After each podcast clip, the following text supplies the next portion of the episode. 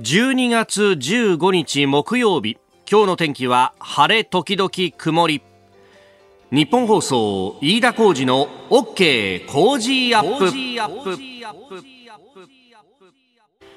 朝6時を過ぎました。おはようございます。日本放送アナウンサーの飯田浩二です。おはようございます。日本放送アナウンサーの新業一華です。日本放送飯田浩二の OK 工事アップ。この後8時まで生放送です寒い。寒い。寒い、ね、寒いですね。日本屋上の温度計今5度ちょうどというところでありまして、はい、え。ー、えー、寒波がやってきてるぞということらしいね、ね、なんかこう最強寒波とかニュースになってますけれども。本当だよね。そうなんですよ。この影響関東地方も受けていてですね、うんうんうん、今朝は各地でこの冬一番の冷え込みになっているんです。で東京都心はですね今シーズン最低の5時までの最低気温3度、はいはい、3度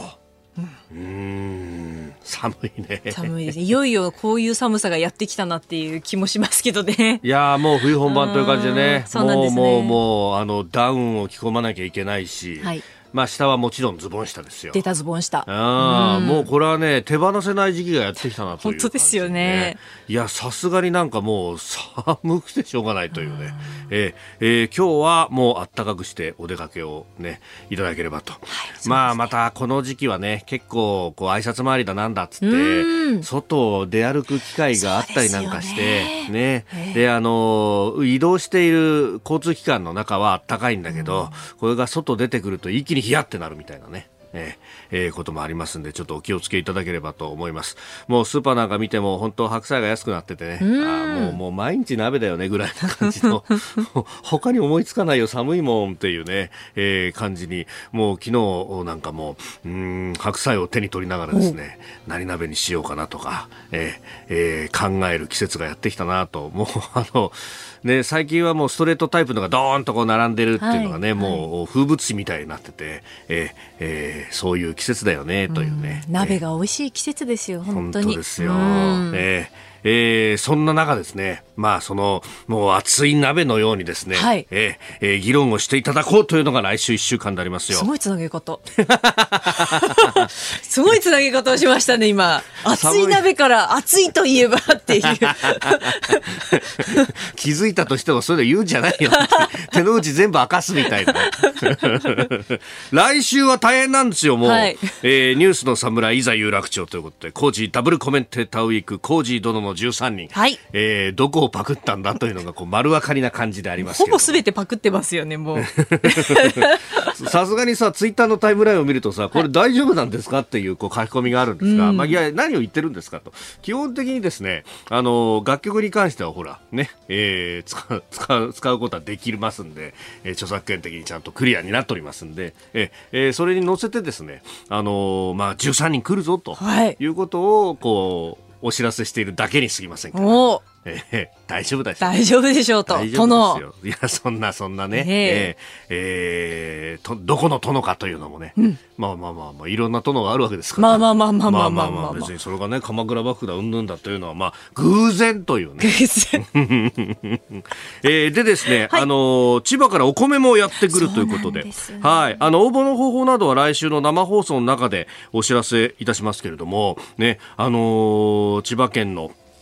J ゼの千葉さん、えー、とですね、まあ、組んで毎年やらせてもらっていて、なかなかこのコロナ禍でね、えー、田植えだったりとか稲刈りだったりとかに行けないっていうのが本当に心苦しいんですけれども、うん、えー、J 香取さんに協力していただいて、工事前も今年も無事収穫を終えて、そしてまあね、プレゼントもお前回の10月のスペシャルウィークの時なんかもね、させていただきましたけれども、今回もですね、千葉から美味しいお米がやってくるということでありますんで、いざ有楽町、ぜひお聞きいただければと。えー、思います。まあ、あの来週のですね、この木曜日というと、飯田康之さんと、それから東大先端研の小泉優さん登場と、えー、いうことになりまして、なんかここもあんまりね、あのメディアで顔を合わせたことがないらしいと。そうなんですよね。異色の取り合わせでありますし、はい、その前日、水曜日は佐々木俊直さんと東野敦子さん。うん、ここもね、あの、顔合わせがなかったらしいという、ええー、結構ね、初顔合わせも多いというところであります。えー、初日19日月曜日は須田田慎一郎さん宮崎須田慎一郎さんと宮崎哲也さん、はい、まあ、ここはもうね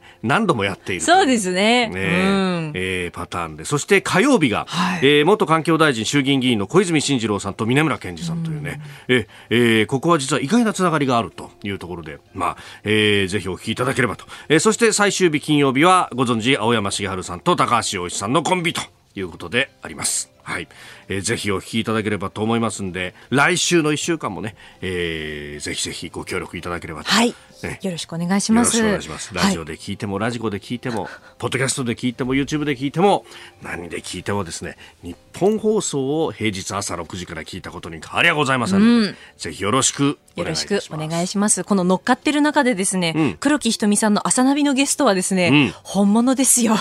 うん、北条時政ええ歌舞伎俳優の坂東彌十郎さんもゲストに、ね、登場してくださいますから。ねえ、え黒木さん、畑さん、そして坂東彌十郎さんも合わせてて、ちょうど13人になると。ということで。何の13人かっていうのはあれですけれども、13人なわけですよ。えー、えー、コージー殿の13人、ぜひよろしくお願いします。よろしくお願いします。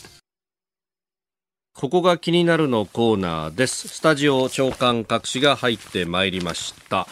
えー、相変わらず安全保障についてというところのニュースも一面、えー、であったり、まあ、一面トップでなくてもね、えー、来ていたりもいたします、えーまあ、防衛に関してのこの防衛費の増額その財源どうするというあたりに関しては、えー、今日のコメンテーター片岡浩司さんとね、後ほどじっくりとやっていければと思います、えー、ちなみに毎日新聞が今日それが一面、えー、法人税、たばこ税、所得復興所得税、防衛費、財源3税が軸与党協議というふうになっております。まあ、相当ね、昨日の、えー、税調の全体会も紛糾していたという話、あ、小委員会か、紛糾していたという話であります。えー、それから朝日新聞と、うん産経が一面トップなのが、えー、自民党の薗浦健太郎衆議院議員についてであります。あのその事務所が政治資金パーティーの収入を合計4000万円ほど少なく記載していた疑いがあるというところで、まあ、昨日の、ね、ニュースではこの薗浦氏が任意で事情聴取を受けたという話が出ておりましたが、えー、朝日新聞一面、えー、薗浦議員事前報告認める過少記載説明一点指示は否定えー、それから産経も、うん、記載額聞いたが指示せず薗浦議員聴取に説明と、えー、政治資金疑惑というふうに出てきております。まああのー、そう特捜部がね今捜査をしているというところですけれども、まあこれ捜査情報がいっぱい出てくるなというね、えー、感じでもあります。それから読売新聞ですけれども新型コロナに関して、えー、感染者の葬儀制限緩和厚労省方針、えー、納体袋不要にとえー、いうことで、あのー、新型コロナで亡くなった方の遺体の処置、葬儀に関する指針を大幅に制限を大幅に緩和する改定案に、えー、を取りまとめたことが分かったということであります。まあ、あの最後のお別れの部分もね、えー触れられないであるとか、あるいはお顔を見ることもできないというようなね、えー、ことが、まあ、言われていたわけでありますが、まあ、あの、そのあたり、葬儀もね、えー、原則取り行うことができるようになると。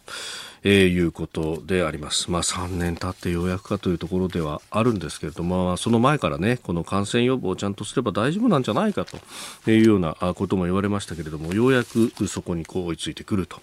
いうところなんでしょうか。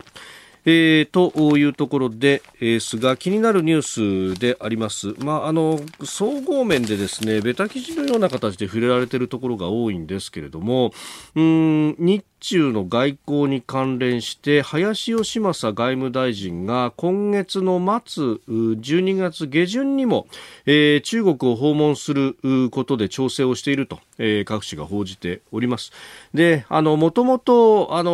11月にタイで、えー、日中首脳会談が行われました。でその中で、えー、首脳レベルを含めたあらゆるレベルで緊密に意思疎通をしていくということで一致しましてで外務大臣の訪中というもののは、まあ、そこで、えー、合意があったと。まあ、あとはタイミングというところでした。まあ、あの、その前に行われていた米中の首脳会談の中でも、まあ、ブリンケン、えー、国務長官、アメリカでいうところの外務大臣に当たる立場の人ですが、えー、ブリンケン氏が訪中ということもまあ言われていましたんで、えー、日米で足並み揃えてというところであります。まあ、あの、ここでですね、王毅国務委員兼外相と会談を予定するというふうになっていますが、えー、どういう話になるのかというところです。で、えー、言われているのはですね、あの、安全保障分野の意思疎通で、えー、日中の防衛当局間の海空連絡メカニズム、えー、これを来年の春に運用を開始することを目指しているということで、まあ、これを話し合うんじゃないかということが言われているんですが、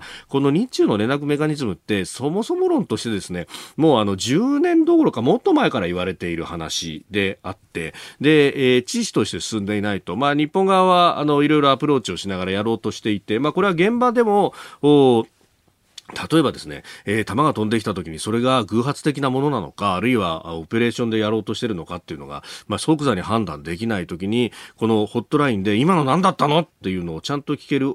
体制を作っておかないと、誤解が誤解を生んで、えー、紛争が、どんどんとエスカレートしていくっていうのは、まあ、過去の歴史からいろんなところで、あることなので、まあ、そういうことがないようにという部分があるわけなんですが、まあ、その意味でですねあのこれを設置するというのはとても大事なことなんですけれどもそもそも、えー、ずっとやろうよやろうよって、えー、口では合意しながらですね現場レベルで、えー、なかなか進まなかったと。進めようとすると中国側がなんかのらりくらりということがあずっと続いてきたわけでありまして、まあ、今回こうして政治家レベルでいくということになるとうんそこがどうなるのかなということが一点と、えー、それからですね、えー、日中の往来をめぐり協議するみたいなことがこう言われていてですね、あの新型コロナでまあ減少した日中の往来をめぐって、まあ、あ協議をすると、えー、岸田総理が習氏との首脳会談で貿易措置、まあ、あ疫病をね、防ぐの方の貿易ですが、この緩和を求めていたっていうことなんですが、まあ、その後ですよ、えー、なし崩し的に中国ゼロコロナをやめて、今これまた感染爆発がなんて話になっているので、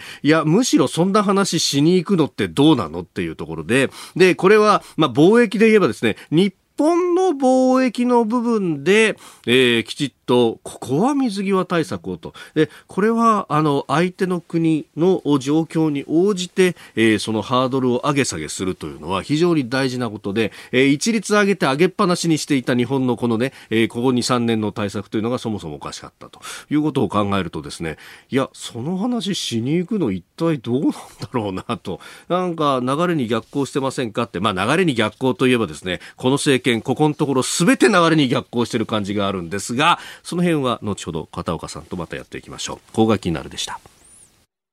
この時間からコメンテーターの方々ご登場です。えー、今朝は前日本銀行政策委員会審議委員で PWC コンサルティング合同会社チーフエコノミスト片岡剛士さんです。おはようございます。おはようございます。よろしくお願いします。今日はゴーシーアップの日でよろしくお願いします。ゴーシーアップですね。はい、よろしくお願いします。乗っ取りに来ましたか？いやいやいやいやいやいやそこまでではございません。はい、よろしくお願いします。よろしくお願いします。さあ、もうね、あの片岡さん出るぞということをお知らせしたら、はい、ぜひ語ってもらいたいとツイッターでもいっぱい、えー、来ていました。増税について、はい、まあ、防衛費の、ね、増額の財源を賄うためだということで、うんはい、えー、法人税、所得税、たばたばこ税だというところだそうですが。うんはいまあいろいろ突っ込みどころが満載で、ちょっとどっからお話をしたらいいか困ってしまうんですけど、はい、あの、まず財源を確保するための手段ということでですね、はい、まあ増税っていう話がいの一番に出てくるわけですけれども、うん、まあこれはある意味、ちょっとこう、違うんじゃないかというふうに思いますよね。はい、ですから、まあ、国債を発行するとか、そういった、えー、手段もですね、これもちゃんと、まあ、法律で規定されている財源か財源確保の方法なので、はい、あの適正な財源確保の方法が、まあ、増税であるというのは、これはまずもっておかしいと思います。それから、まあ、1兆円というお金なんですけれども、はい、あのこれを工面できないっていうのがですね、私には全く理解できない。ですから、あの、まあ、予備費、えー、等々も、えー、まあ、優に1兆円を超える金額ありますし、はい、まあ、その他、えー、含めてもですね、あのむしろまあ財務省さんとしてはですね、これ1兆円をその工面できないからなんとか増税をと、総理に言わせること自体が、私は個人的な職務怠慢だなという気がしますね。で、これはまあ民主党政権の時にですね、なんか似たような議論を聞いた覚えがあってですね、はい、で、まあなんとか増税をみたいな話になったという経緯からしても、ちょっとこう、えー、まあ類似性を少し感じてしまうところもあります。あとまあ、そもそもその、なんていうんですかね、えー、っと、まあ、この増税自体ですね、はい、えー、まあ、政権の公約で増税をするって話は確かなかったと思うんですけれども、あのまあ、これ、国民に対してですね、はい、そのまあ、なんとかお願いしたいとは言ってるんですけど、この話の経緯をどう説明するのかっていうことですよね。あと、まあ、防衛費の話で、その、はい、えー、まあ、まあ、皆さんに、国民の皆さんに、その負担をお願いすることで防衛意識を高めるっていうんですけど、はい、まあ、むしろ、その、防衛絡みの話が、まあ、こういう増税という財源の話もですね、論点として加わってしまうと、よりその国民の間の分断を広めるんじゃないかと。まあ、そういう気もしますので、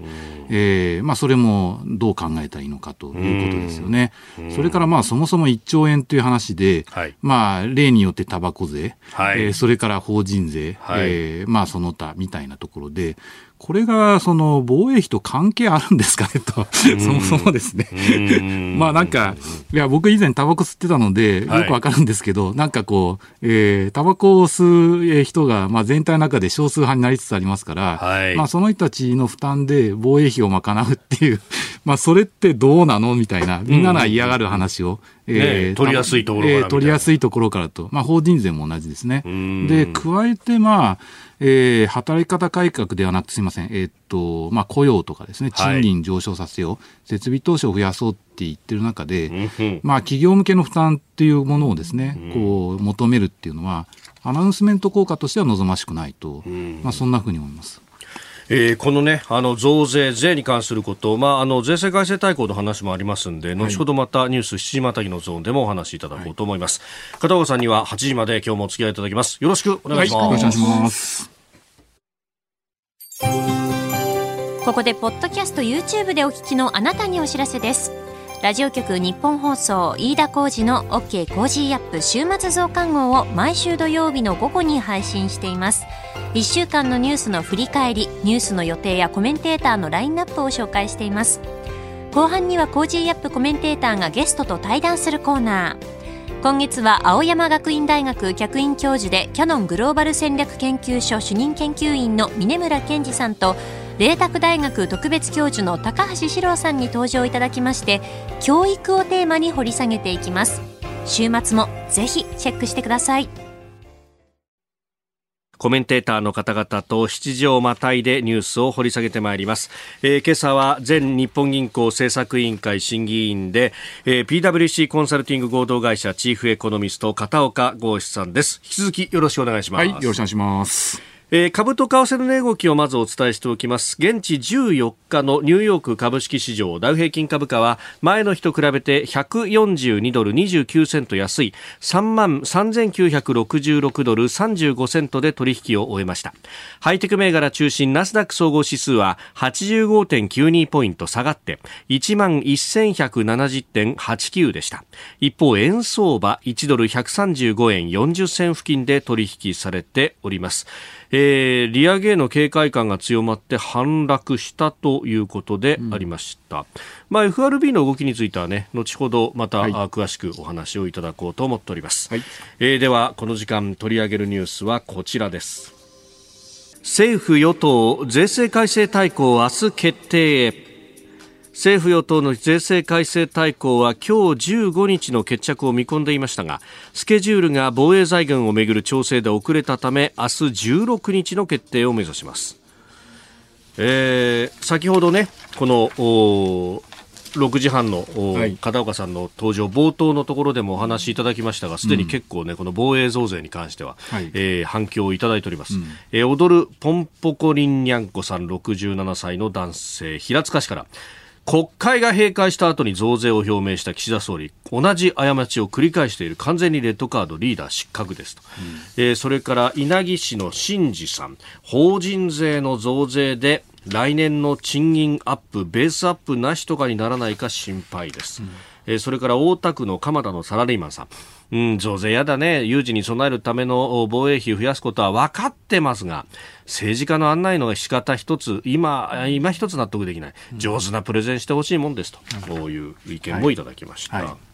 いずれもなんか論点をついている感じまあそうですよね、はい、あの特に法人税で増税するって話ですと、はい、まあ、これあるある意味、その企業の方が利益を上げれば法人税の負担が増えるわけですよね。うん。そうなりますね。本来、まあ、利益を上げて、それをその投資や、えー、賃金に分配しようとい。う流れになろうとしているところで、はい、まあ増税ですかという 話になってしまうと、はい、そうするとやっぱり分配される金額が当然減るというふうに考えるのが自然なんだと思うんですよね。えー、ですから、まあ、来年その日本の物価ないしは経済をめぐる環境を見ても、はい、やはりそのまあ、今の段階ですと食料エネルギー価格の上昇がメインだと思うんですが、うん、まあ、そこからそのその影響というのが来年は一服してきますので、はい、そうなってくると賃上げメインのディマンドプルインフレで、えー、2%台を目指すと、はい、まあ、そういう状況になってくるんだと思うんですけど、まあ、その腰をですねいきなり折るというような話になるとしたら、これは大変問題だと思いますね、はい、よくこのタイミングでというかね、うん、まあ、少なくともここで言うべき話ではないですよね。うん。まあ、今お話しされていたようにその例えば国会の会期中にですね、はい、ちゃんと議論を経て、えー、言うのであれば言ってもらいたいし、えー、まあ、そういうその決定プロセスみたいなところからしてもですね、まあ、どさくさ紛れに何かしようというですねそういう魂胆が見え見えなんじゃないかと私なんか思っちゃいますね。はい、ねそしてあの復興特別所得税も期限を延ばすと、もともと復興をやるためにみんなで負担しようって、まあ、それもちょっと筋としてはね、という話が、あの当時もありましたけど。えー、そうですね、であの復興増税自体については、もともとその復興増税の名目で、まあ、復興のための名目で増税をしたんだけれども、はい、その使い道が不明でっていう話がですね、これがその、まあ、随分批判をされてきたわけです。で、あの、私自身、その、なんていうんですかね、こう、例えば、国債で、その、まあ、負担を捻出しようとか、はい、で、増税で負担を捻出しようみたいな、そういう議論もある一方で、えー、その、実際問題、防衛費としてですね、計上しているものの中で、防衛とは関係のないものっていうのをどんどんどんどん入れ込んでしまって、はい、本来必要な防衛費っていうものをしっかり計上していないんじゃないかという問題があったわけですよね。だから、これに加えて財源も不明なところから、はい、全く紐付けられていないところから調達するって話になると、これは一体何のためにやってるのかと、結局その官を肥大化させてるだけなんじゃないかと、まあ、そういう懸念もありますよね。はい。まあね、なんかあの、うん、この財源論の前段階で、そういえば、わーわー言われたのは、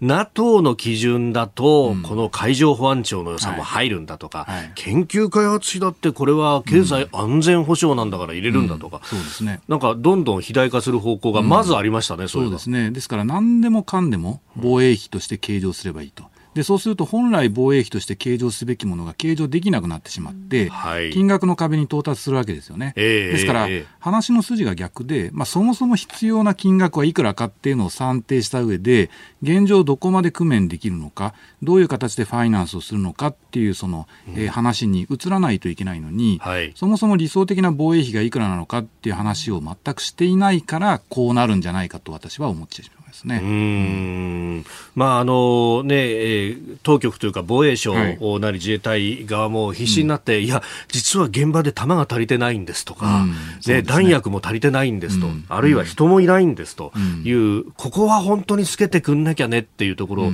必死にアピールしてましたけど、これ本来弾が足りないとか、まあある意味の公然の秘密みたいなもんだったのを 白日のもとにさらしてますもんね。そうですね。えー、ですからまあこれ海外というかですね、はい、その周りの国々から見ても、えー、いや日本の現状っていうのがこんな状況だと、そうするとまあ有事が起こってもですね、いや増税しないと持たないからっていう理由で軍備増強できないみたいな話になれば、やはりまあ、えー、各国にとってみるとですね、その非常にこう日本の防衛意識っていうのがこうお粗末だというのはすごく問われてますよね、本当ね。ううん。なんか本当そこを周りの国々、まあ、あのその中でも一部の国が北総円で見てるようなね、はい、うん、いやそうですよ。いやですから本当にこう自分のなんていうんですかね、はい、こう失点みたいなものでこう相手を有利にしているようなそういう形に結果としてなってしまっているというふうに思います。サッカーでいうと3点ぐらいオンゴールしちゃってるみたいな感じですかね。いやそうですね。まあ、オンゴールで大変だということですよね。ねその上、憲法法律の縛りの中で、ゴールキーパー動けないみたいな、はい、おいおいおいっていうような、今、本当そういう状況かもしれないですよね。ええー、そうですね。さあ、そして、まあ、あの、税制改正大綱という形になっております。はいはい、ちょっとね、これ、あの、7時をまたいで、えー、うん、お話しいただこうと思うんですけれども、まあ、あのはそれね、増税の話ばっかりになっちゃってますけれども、うん、中身見るとそれだけではなさそうなんですね。はいそうですね。あの、まあ、エコカー減税もあるありますし、はい、あの、まあ、その他ですね、ええ。えー、特例措置みたいな話もありますので、ですから、あの、まあ、全体感として言えば、はい、まあ、少しこう、えー、負担感を減らすとか、ないしは補助金みたいなのを増やしますと、まあ、そういう部分もあるにはあります。はい。まあ、それから、まあ、1兆円の増税っていう話を、はい冷静に見てみればですね、まあ、負担度合いっていうのは実はそんなに大きくないっていうのはありますね。ですから、あの、まあ、ある意味防衛費の話に今すごくクローズアップされてますけど、はい、実際問題、その家計の方への負担、え企業の方への負担っていうのがトータルでどうなのかっていうところを議論すべきだと思いますね。はいえー、ニュース7時またぎ、ま税制改正大綱足元の経済お話しいただこうと思います。12月15日木曜日時刻朝7時を過ぎました。改めましておはようございます。日本放送飯田浩二です。おはようございます。日本放送新業一華です。今朝のコメンテーターは元日銀審議員の片岡剛志さんです。引き続きよろしくお願いします、はい、よろしくお願いします。さあ税制改正大綱のその中身の部分ですけれども、はい、エコカー減税というのが先ほどお話としてありました、はい、これどのくらい懐にね良くなってくるんですかね。まあこれはエコカーを買った時に減税ですからね。えー、まあ、買わない方にとっては、まあ、えー、そうですね、基本はあの恩恵はないわけですよね。はい。まあ、昨今のやはりその環境配慮みたいな、はい、そういう流れを受けて、まあ、延長しようということだと思うんですけれども、まあ、これは購入する場合には恩恵があると、そういう話なんだと思いますね。はい、確かに元手が必要だなと、まあ、元手が必要だなと思う意味では、ニーサの非課税分の、はい、を変えるんだと、うん、えー、1800万に拡充というのもありますが、うん、これも元でなきゃできないよなって、ふと思いますね。そうですね。えー、はい。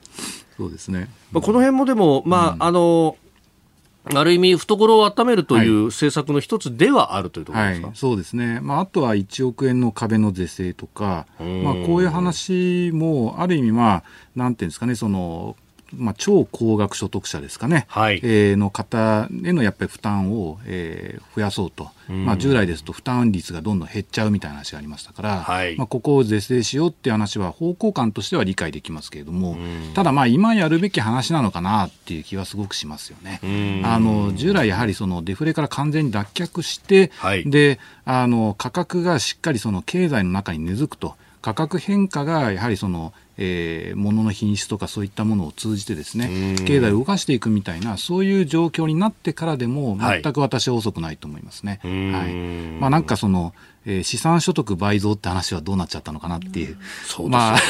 個人的にはですね、なんか夢がないなっていうふうに、ちょっと今のタイミングで言われると思っちゃいますね。はい、資産所得倍増って言っときながら、なんだか金融所得課税をするのかみたいなね、いやそうです、ね、話も出てきてますからね。はい。はいで、その、まあ、あの、価格の部分で言うと、はい、企業物価は結構伸びてきてると。はい。えー、まあ、前年同月比11月の数字が9.3%上昇という数字が出てきました。はい。まあ、これもでもやっぱり海外からのコストが上がってるってことですか、うん。うん、まあ、そうなんですけど、えー、ただ足元ではですね、その伸びの中で、まあ、円高、円高というか、円安の効果が是正されたっていうことと、それから、まあ、えー、原材料価格っていうのが、これが世界的にまあ上昇が止まって、はい、まあ、緩やかにまあ伸びが低下してきていると、そういう状況を受けまして、えー、伸び率自体はですねややマイルドになってきてるんですよね。ですからあの日本全体が負担している交易条件といったものも、はい、まあ、前年比で悪化はしているんですけれども、悪化度合いは大きく縮小してきていますので、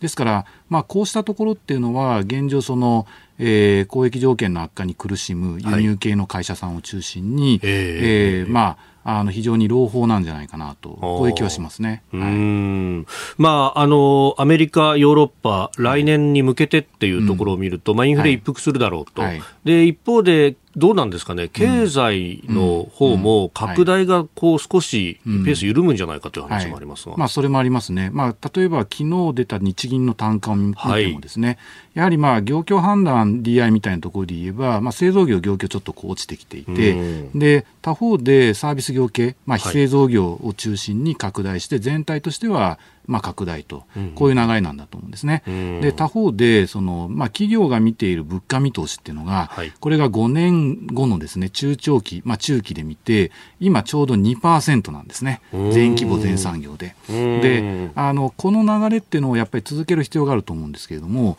まあ、そもそもなぜそうなったのかと言いますと、はい、要は原材料価格が上がるという中で企業から見たその、え価格判断これが販売価格、仕入れ価格ともに大きく上昇していること、まあ、その中で、えー、需要超過の状態っていうのが、これが、えー、近年まれにないぐらいですね、高まっていると。えー、従来ですと日銀単価でずっとその、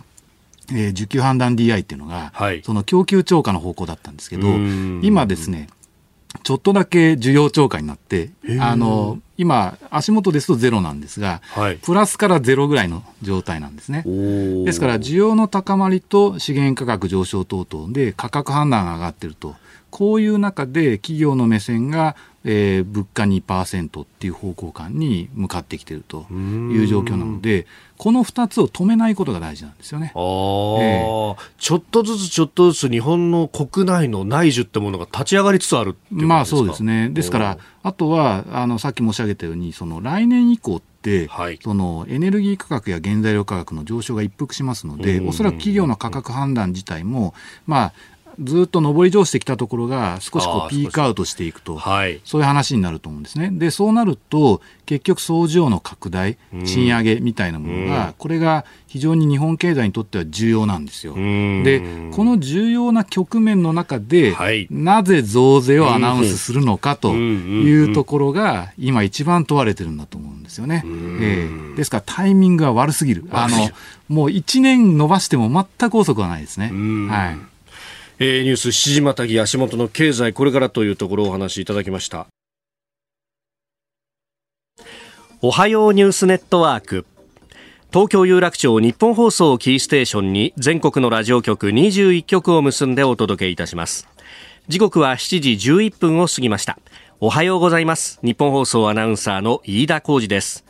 今朝のコメンテーターは前日本銀行政策委員会審議委員で PWC コンサルティング合同会社チーフエコノミスト片岡剛志さん。取り上げるニュースはこちらです。アメリカ FRB が0.5%の利上げを発表。パウエル議長は継続的な利上げが適切と発言。アメリカの中央銀行にあたる FRB 連邦準備制度理事会は14日の FOMC 連邦公開市場委員会で0.5%の利上げを決めました。今年3月にゼロ金利政策を解除し利上げを開始して以降上げ幅の縮小は初めてとなります。また2023年末の政策金利見通しは9月時点の4.6%から5.1%に引き上げられています。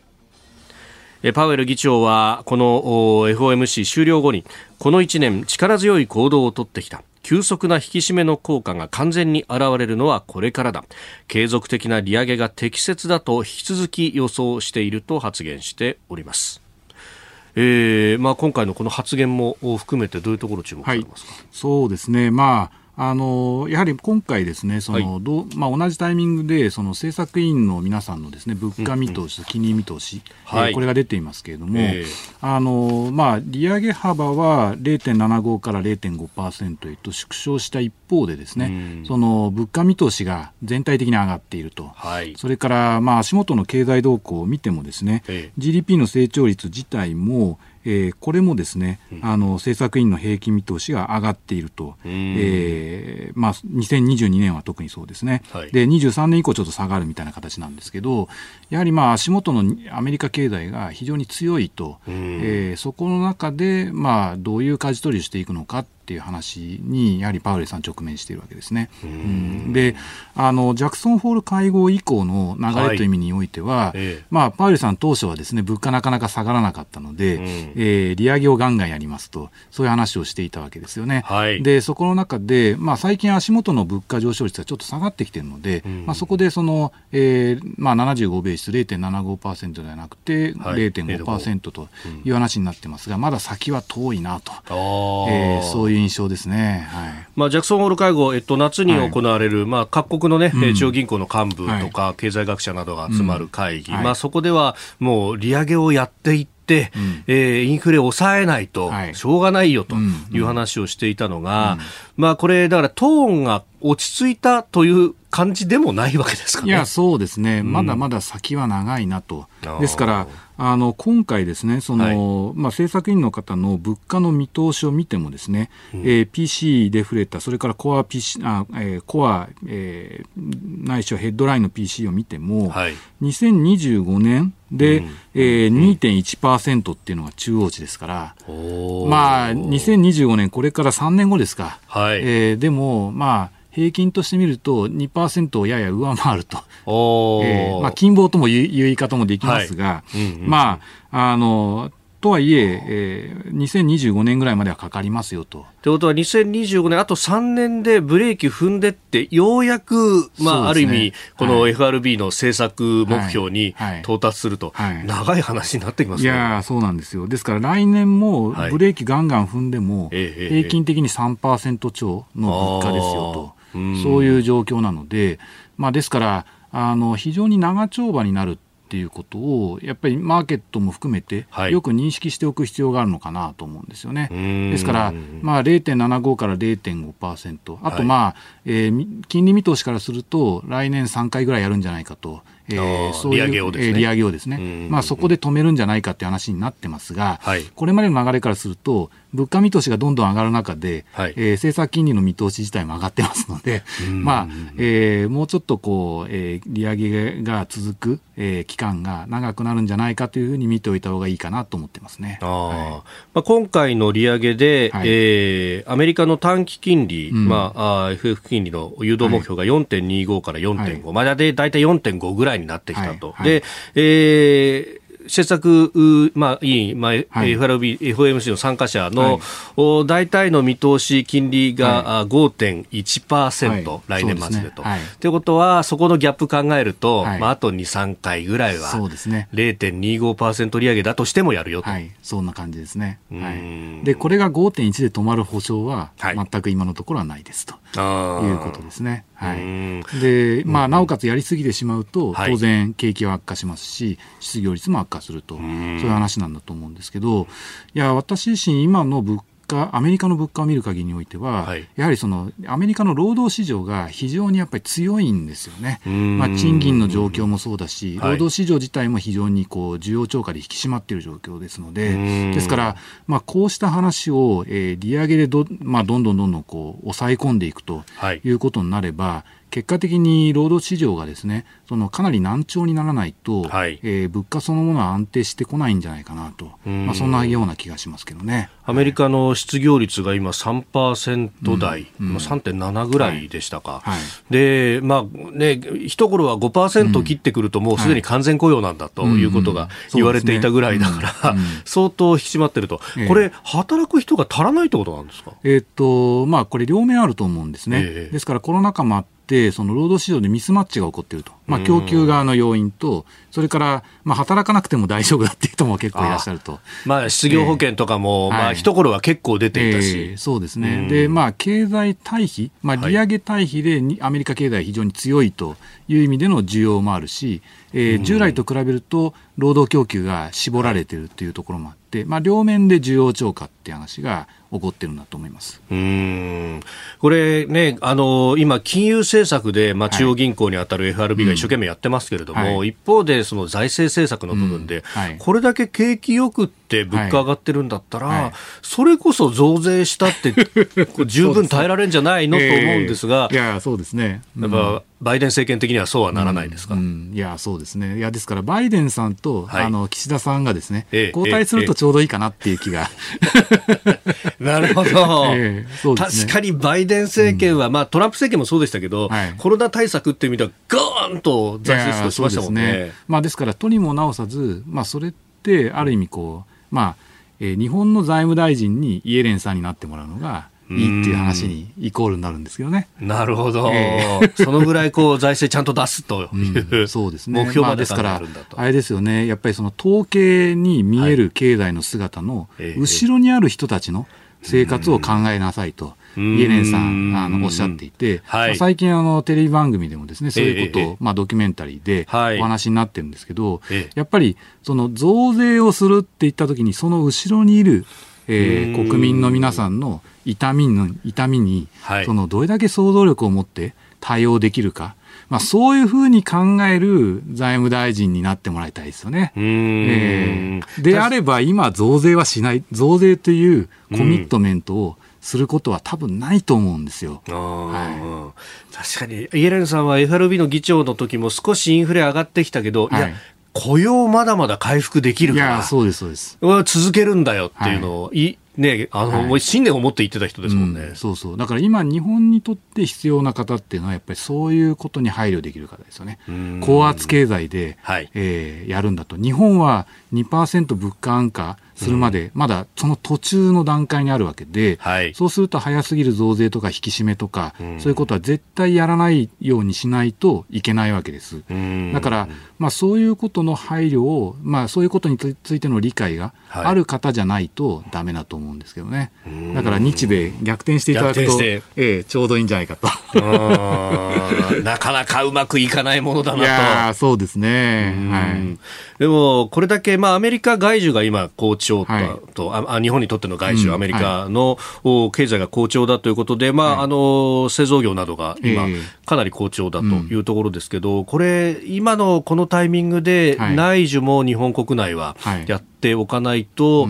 まあ、来年ちょっとと海外経済が失速したときに、一緒に日本も沈むってことになりかねない、まあそうですね、ですからいつものその、なんですか、こう景気後退のパターンですよね、はい、海外経済が腰折れ始めると、内需のサポートがないので、だからもともと弱い消費に加えて、設備投資が落ちていってみたいな、そういう形になりがちですよね。ですから、まあ、そのためには、その補正も含めて、もっと下支えをしっかりする必要があると思いますし、あのもう繰り返しですが、えー、このタイミングで安易な増税のアナウンスメントは絶対やめるべきですね。いや、はい、本当ね、景気の木は気分の木と言いますけど、はい、もう、これ年末に向けて気分そがれますもんね、うん、そうですね。で、ただでさえ税収は増えていて、で、それは円安の効果もあるし、企業利益の拡大もあるんですね。ですから、これがデフレから完全に脱却して、賃上げ、それから企業利上げの拡大っていうサイクルが回り始めれば、もっと税収上がると思います。えー、ですから、そこを、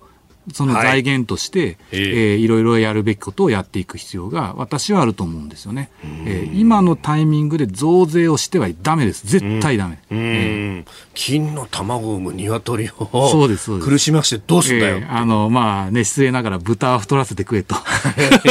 言いますもんね。えー、格言がありますもんね。はいえー、おはようニュースネットワークでした。日本書道機の方、この後も片岡さんにお付き合いいただきます。えー、今朝は元日銀審議員片岡剛志さんとお送りしております。引き続きよろしくお願いします、はい、ます。続いて教えてニュースキーワードです。次期日銀総裁候補。来年4月に任期満了を迎える日本銀行の黒田総裁の後任についてえー、政府の木原官房副長官はブルームバーグのインタビューで、えー、現副総裁の雨宮正義氏と、えー、前副総裁の中曽博氏が次期総裁候補かとの問いに対して両者ともに資質があり金融政策の歴史に精通していると語り同時にただ候補がこの2人だけとは思っていないとも述べたということです。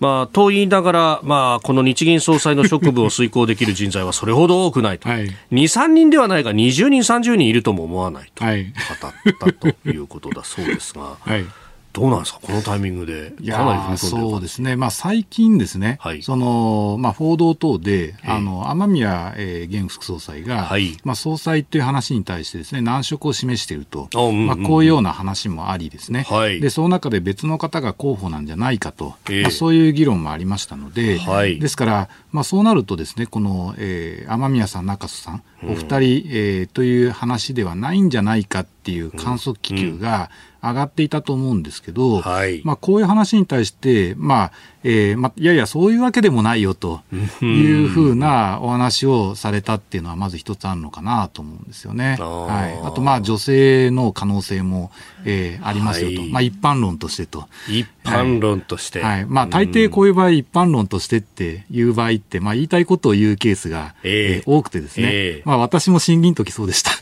おー、なるほど。えー、まあ、一般論としてという発,、えー、発言が。はい。あの、まあ、なんか、わざわざ言わなくてもいいいことを一般論としてっていうわけですから、まあそれは何か意図があるわけですよね。ですから、まあ、そういう意味では、まあ、女性ももちろん候補の、えー、一人ですよと、そういう、まあ、意識をですね、はい、明確にこう送ったということなんだと思うんですけど、まあ、そもそもその私自身その官房副長官の木原さんがこのタイミングでこういうインタビューに答えるのが本当にいいことなのかなっていうのをですね、えーすごく感じてしまうんですけどね。まあこれ4月任期満了ってことは、はい、でかつこの 日銀政府総裁人事は国会での同意が必要となってくるということを考えると、この次の国会で、うん、えー、具体的な名前が提出されなければいけないと、えーね、まさに今このタイミングっていうのが、うんうん、それを誰にするかそれによってどういう市場が反応するかっていうのを見極めなきゃならないところで、うん。まあ、予断を与えますよね、うん、こういうインタビューに答えるですね。えー、ですから、まあ、一定方向のこうバイアスというかですね、はい、まあ、そういう空気を醸成しようという流れなのかなって気がしますね。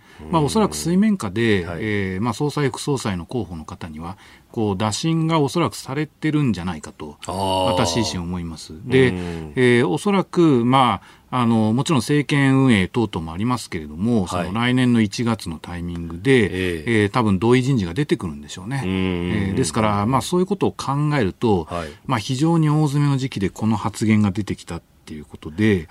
うーんとちょっと考え込んじゃいましたね、私自身は。はい、まあ、もともと、その、じゃあ日銀総裁、まあ、黒田さんがやってきた、はい、あその先どうするっていうところで、うん、まあ、いろんなこうファクターありますけど、はい、それこそ黒田さんはもともと財務省のご出身、うん、財務官をやられていた、はい、と考えると、じゃあ次は日銀プロパーで行くのかという話とか、あるいは、えー、この黒田バズーカと呼ばれる緩和が、これから先どうしていくんだっていうところの議論とか、はい、いろんなもの絡んできますもんね。そうですね。まあ、経済状況も非常に微妙な情勢ですし、はい、先ほどおっしゃったような、まあ、政策をどうするのか、まあ、こういう転換点にもおそらく立ってくると思いますので、はい、まあ、それをどうすべきかっていう判断を必要とされる時期だと思いますので、まあ、そういう意味では失敗が許されない、えー、総裁っていうことなんだと思うんですね。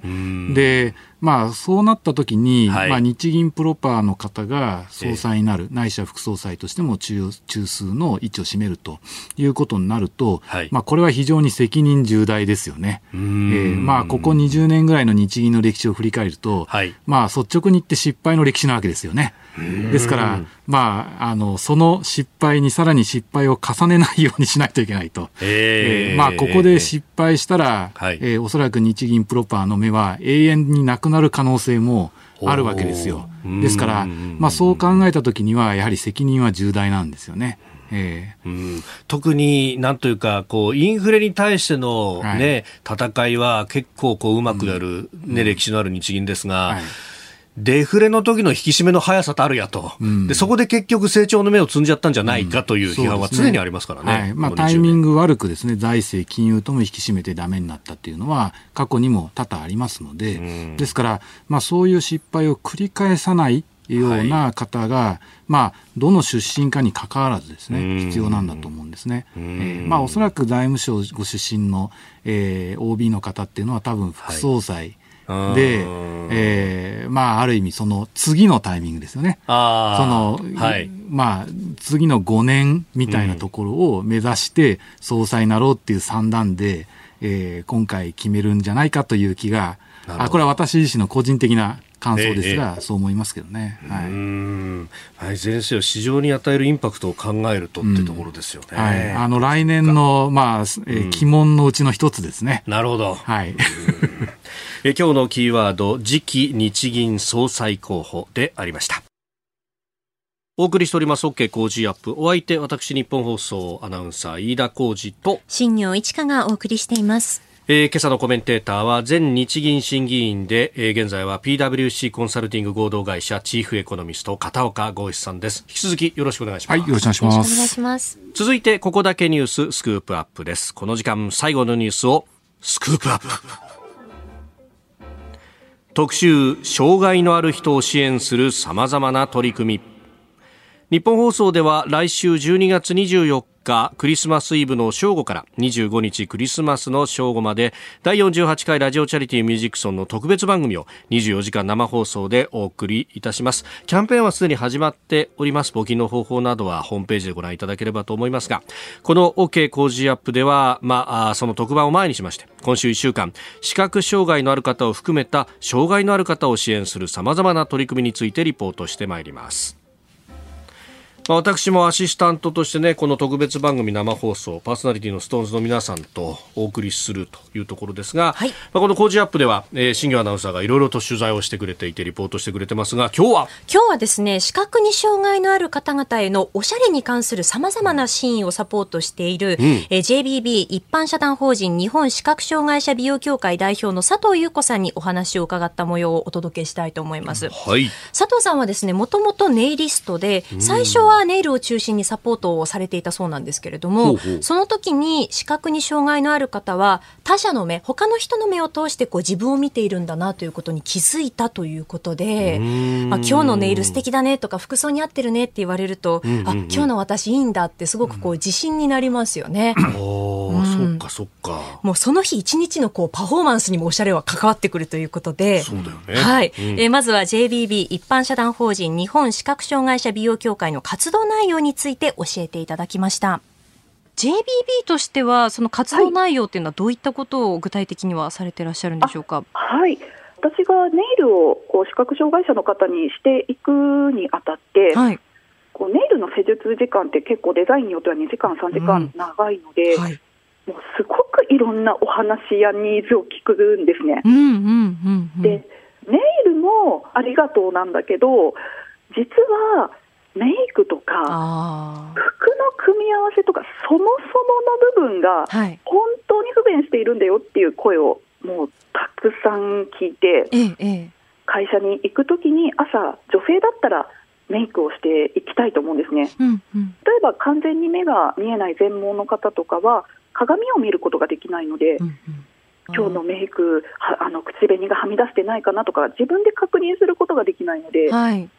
そのメイクとかのこの必要な部分をサポートしてほしいっていう声を聞いて、ええ、そういったところとか、あとお買い物に行った時に、組み合わせがやっぱり難しいので、はい、マネキンのコーディネート一等買いしてしまうとか、あなるほど。自分で見て確認できないんですよっていう声を聞いて、え、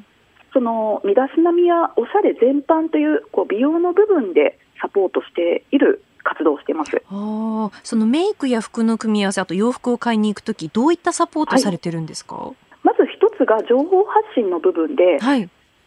音で読めるファッション雑誌っていう番組を Voicy というラジオのような音声だけのメディアで配信してます、はい、ファッション雑誌って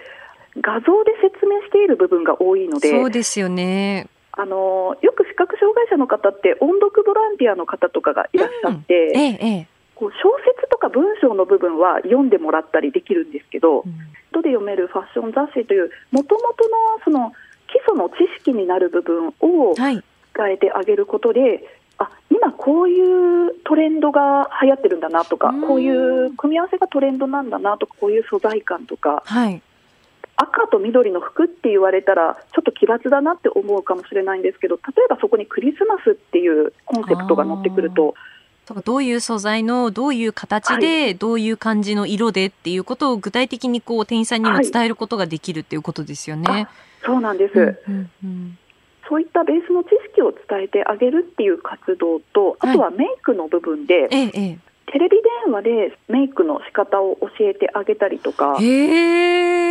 朝出勤前に、眉毛のこの左右のバランスちょっと見てもらえますか？みたいな。それは JBB のスタッフの方が電話でこうつないで見てっていう、人数がいないので予約を取らせていただいてるんですけど、ね。うん、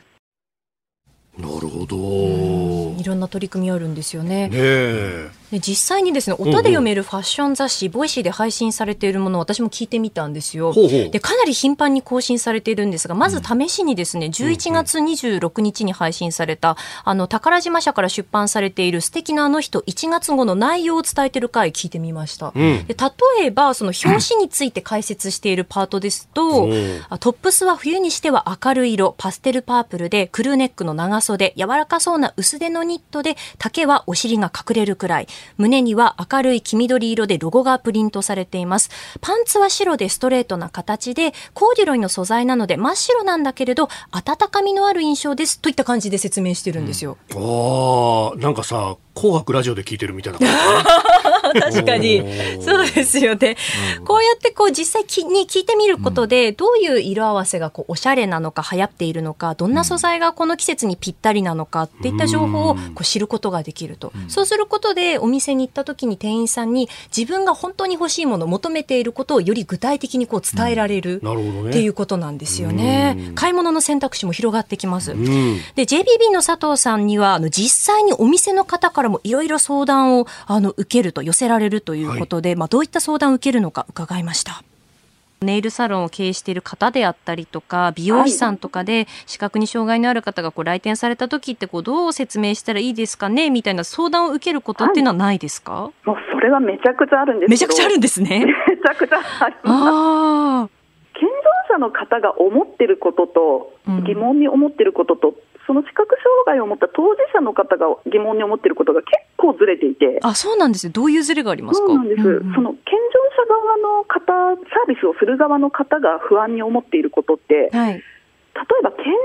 メニューがないんですけど大丈夫ですかとか。あー、なるほど。うちは展示のメニューがないので受け入れできないと思うんですよねとか。意外とそっちを心配してるんだみたいな、そこじゃないんだけどなみたいな。そうですよね。なんか展示がないと、その視覚に障害のある方へのその対応ってこう、なんだろう、できないというか、はい、しちゃいけないぐらいに思ってるかもしれないですよね。思ってるんです。大変失礼なことに当たってしまうみたいな、ふうに思っていて、はいはい、あとは、あのうちのお店、段差があるので、無理ですとか、あ危ないじゃないですかっていう。危ないのでとか、本当に視覚障害者の方は見えないだけなので、体は元気な方が多いので、うん、例えばお声がけであったり、正しい誘導の仕方ができていれば、うん、全然段差とか、まあ、あのスロープとかあっても、うん、階段があっても大丈夫なんですよっていうことはお伝えしてるんですね。そうだよね。弱視の方とかさあるいは後天的にこう、うん、視覚障害を負った方なんかに行くといや僕らも展示わかんないんですよっていう方いたりするんだよな、ね、展示ねあの先天性でっていう方はこう読める方もかなり多いんですけれど、うん。うん、まあ、みんながみんな展示読めるかって言ったら必ずしもそうではなくて、うん、なのでまあ佐藤さんはまあ展示のメニューとか段差とかそういったこう設備を変えるということではなくて、うん、まあ、どうしたらいいですかって相談を寄せられた時に言葉で伝えるその表現の仕方についていてあのレクチャーすることの方がやっぱり多いそうなんですよね。うん、まあ、色とか形とかシチュエーション例えばその会社につけていっても大丈夫なデザインですよってどういう説明をしたらより伝わるかといった部分を、あのお伝えするというふうにおっしゃっていましたね。そういうコミュニケーションの部分が大切になってくる、はい、うん。でもそれによってね本当生活の質が上がってくるっていう大事なことですよね、これね。そうですね。うんえー、今日は JBB 一般社団法人日本視覚,、えー、視覚障害者美容協会代表の佐藤優子さんにインタビューした模様をお送りしました。以上ここだけニューススクープアップでした。あなたと一緒に作る朝のニュース番組飯田浩二の OK コージーアップ。日本放送の放送エリア外でお聞きのあなたそして海外でお聞きのあなた。今朝もポッドキャスト YouTube でご愛聴いただきましてありがとうございました。飯田浩二の OK コージーアップ。東京有楽町日本放送で月曜日から金曜日朝6時から8時まで生放送でお送りしています。番組ホームページでは登場いただくコメンテーターのラインナップや放送内容の原稿化された記事など情報盛りだくさんです。また公式ツイッターでは平日は毎日最新情報を配信中。ぜひチェックしてみてください。そしてもう一つ飯田浩二アナウンサーが「夕刊富士」で毎週火曜日に連載中。飯田浩二の「そこまで言うか」こちらもぜひご覧になってください。忙しい朝そして移動中。ニュースを少し深く知りたい時。ぜひ AM、FM、ラジコはもちろん日本放送のポッドキャスト YouTube でお楽しみください。